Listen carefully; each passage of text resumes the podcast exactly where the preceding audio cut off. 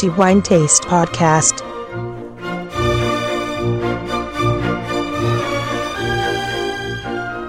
Benvenuti al nuovo episodio del podcast di The Wine Taste. Ci troviamo ancora a Milano e siamo ancora al ristorante Innocenti Evasioni in via privata della Bindellina in zona Portello questa volta ai nostri microfoni lo chef Tommaso Arrigoni, abbiamo già conosciuto lo chef Eros Picco che eh, sono proprietari entrambi di questo interessante e anche piacevolissimo ristorante a Milano, peraltro ricordo, una stella Michelin. Questa volta a tenerci compagnia, a raccontarci la sua visione di cibo, cucina e vino appunto lo chef Tommaso Arrigoni. Chef Arrigoni, qual è il suo percorso professionale che l'ha portata fino a qui? Ma allora io ho iniziato eh, con la scuola superiore, quindi mi sono iscritto a un, eh, a un corso di mm, scuola alberghiera, quindi ho una preparazione che, che, arriva proprio dall'alberghiero, dopodiché ho iniziato un tirocinio eh, in vari ristoranti eh, fino ad arrivare all'apertura del mio ristorante insieme a Eros, eh, Eros Picco, che è il mio socio, eh, quando abbiamo nel 98 acquistato questo, questo locale. Nel suo stile di cucina eh, ci sono delle influenze particolari che guidano un po' la creazione dei suoi piatti o comunque il suo stile quale potrebbe essere, oltre che suo evidentemente? Ma, eh, la, la, base della cucina italiana è praticamente il filo conduttore che eh, teniamo per creare i nostri piatti. Siamo molto legati alla tradizione e eh, siamo molto legati alla stagionalità. Quindi da questi due principi partiamo per costruire poi i nostri menù e per creare i nostri piatti. Da questo punto di vista esiste, oltre alla l'influenza italiana della quale stava parlando, un altro tipo di influenza anche culturale, oppure se si rifà per esempio ad altri chef che ha avuto modo di incontrare durante la sua carriera. Oh, diciamo che all'inizio, quando abbiamo acquistato il ristorante, era molto più eh, presente l'influenza dei nostri chef che ci hanno un po' formato. Questa cosa adesso è un po' diminuita, abbiamo un pochettino più una nostra personalità, ma non solo, seguiamo un pochettino anche quello che eh, la tecnologia ci offre, che, perché è in continua evoluzione. E quindi eh, cerchiamo di stare un po' al passo coi tempi cercando di sfruttare quelle che sono le nuove tecniche di lavorazione anche delle materie prime. Essere chef è noto che si tratta di un lavoro non proprio così semplice come spesso viene dipinto e soprattutto negli ultimi tempi e sappiamo che è un lavoro appunto che richiede dedizione e che richiede molto tempo, molta passione.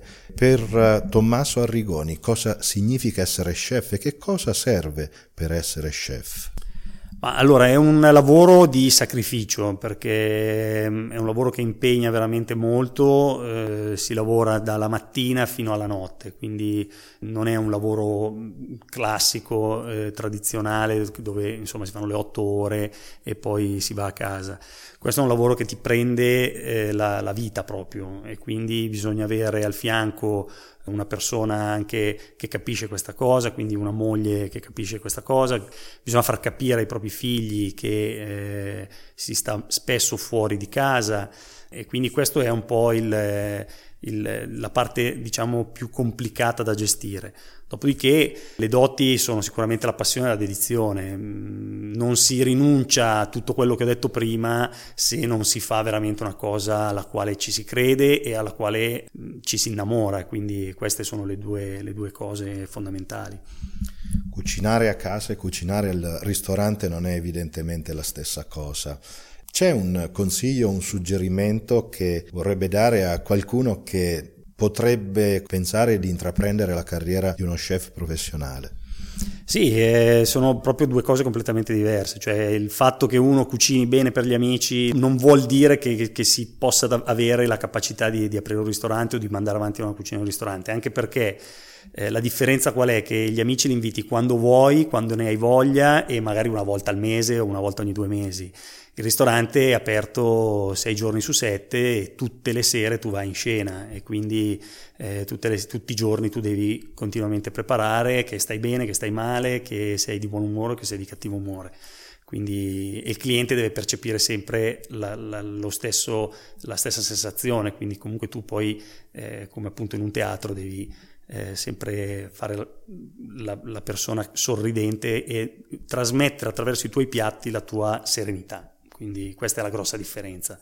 Il consiglio è di fare un percorso eh, professionale, quindi si parte da una scuola alberghiera, si fanno tante esperienze in tanti ristoranti differenti per capire anche proprio la differenza che c'è tra il piccolo ristorante, il ristorante gestione familiare, il, ristorante, eh, il grande ristorante con la grande brigata e poi si decide che direzione prendere e che tipo di professione anche fare, perché c'è differenza fare il cuoco o lo chef in un ristorante, in un piccolo ristorante come può essere il nostro, oppure fare lo chef eh, di una grossa brigata di un grande albergo, oppure fare lo chef in una grande mensa o in un grande centro di produzione. Quindi sono proprio tante diverse tipologie che poi differenziano la professione.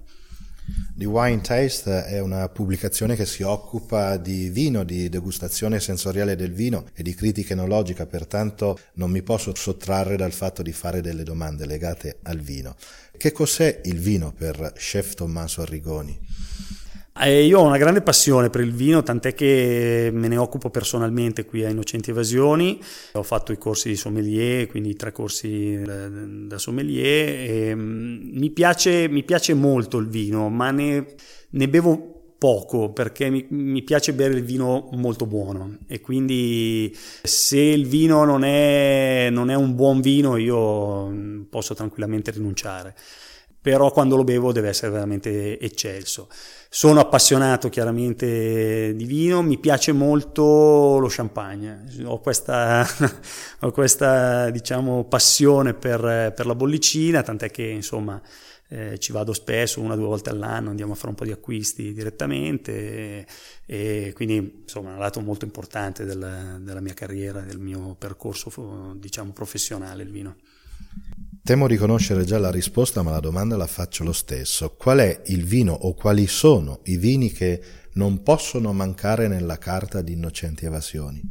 Beh, come ho detto prima, sicuramente lo champagne. Eh, abbiamo una bella, una bella, scelta di champagne, tutti piccoli produttori, tutti eh, raccoltavano in Poin della, della zona insomma, del, intorno a Reims. Ci piace proprio molto andare a cercarceli.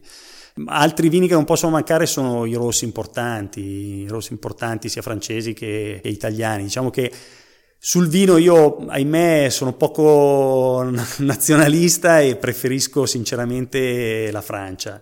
Amo, oltre agli champagne, i Bordeaux, i Borgogna, insomma, mi piace molto. Diciamo che una volta che assaggi determinate cose poi è un po' difficile tornare indietro, anche se sicuramente tutta la, la zona del Barolo, le, le, la zona delle Langhe mi, mi, mi, appassiona molto, quindi insomma diciamo che se non ho un buon Bordeaux, un buon Borgogna, bevo molto bene lo stesso e ho, ho delle chicchette in cantina che mi possono far sognare. Per esempio, quale potrebbe essere una di queste chicche?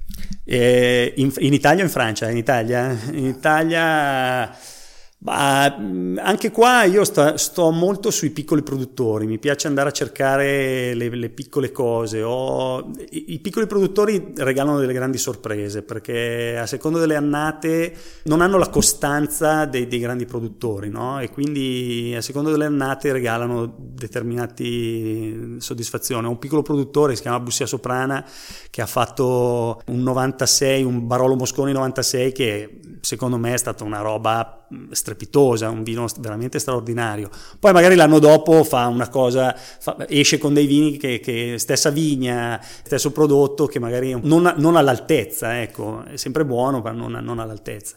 Quindi diciamo che le chicchette sono queste, trovare le giuste annate dei piccolissimi produttori e rimani veramente stupito. Cosa un po' diversa per la Francia, perché vabbè, insomma, eh, si va a colpo sicuro con i grandi produttori, ma è inutile fare nomi, insomma Eh, io amo molto Chateau Pichon, eh, insomma amo, amo, quel tipo di vino, mi piace, mi piace molto il, il, profumo del cuoio bagnato, tutte queste, queste cose qui le, le, le, amo molto, cose che a molti non piacciono, quindi insomma è proprio una, una cosa di gusto, no? E quindi questo è. E qual è, visto che lei si occupa ovviamente della carta dei vini di innocenti evasioni, qual è il ruolo del vino in questo ristorante, soprattutto al tavolo? Ma eh, c'è stata una grossa evoluzione che è stata dettata anche un po' dal da tempo che stiamo vivendo, no? Insomma, diciamo che questa grossa crisi ha un po' cambiato anche il modo di consumare il vino anche in un ristorante come il nostro. Oggi il consumo del vino è molto calato, eh, noi ci siamo adeguati molto, quindi lavoriamo sempre con i piccoli produttori perché insomma, la ricerca e la valorizzazione di questi piccoli produttori per, per noi è veramente importante. Eh, lavoriamo molto con, con, i calici quindi abbiamo molti vini in degustazione, eh, cerchiamo di abbinare i piatti ai vini, quindi cerchiamo di avvicinare il consumatore che magari non prende più la bottiglia perché un po' le leggi sull'alcol, un po' tutta una serie di, di, di problematiche hanno allontanato un pochettino il consumatore finale dal prendere la bottiglia, no? soprattutto sul tavolo da due e così.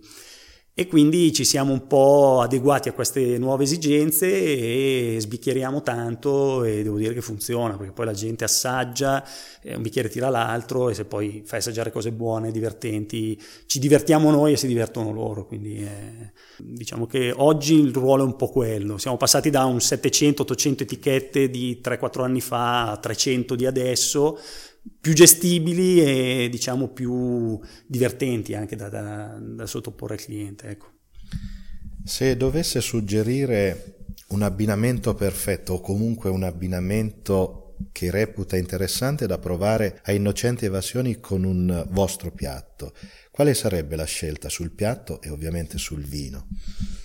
È difficile perché Cambiamo il menù molto spesso e quindi la nostra è una cucina molto in evoluzione.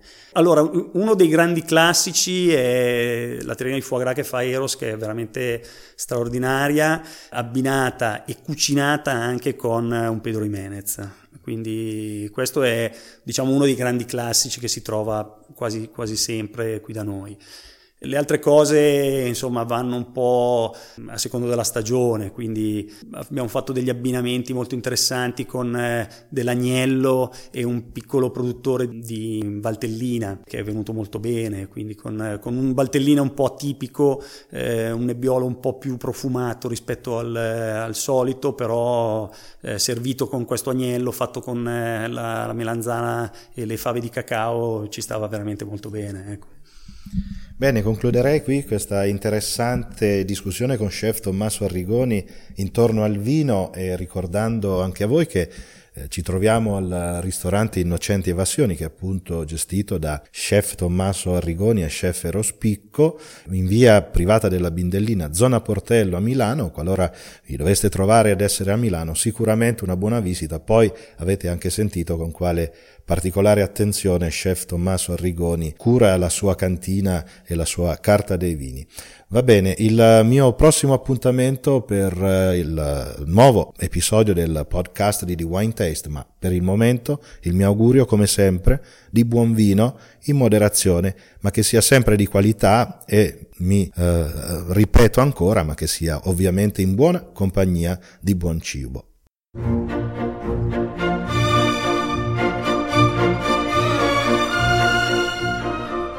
The Wine Taste Podcast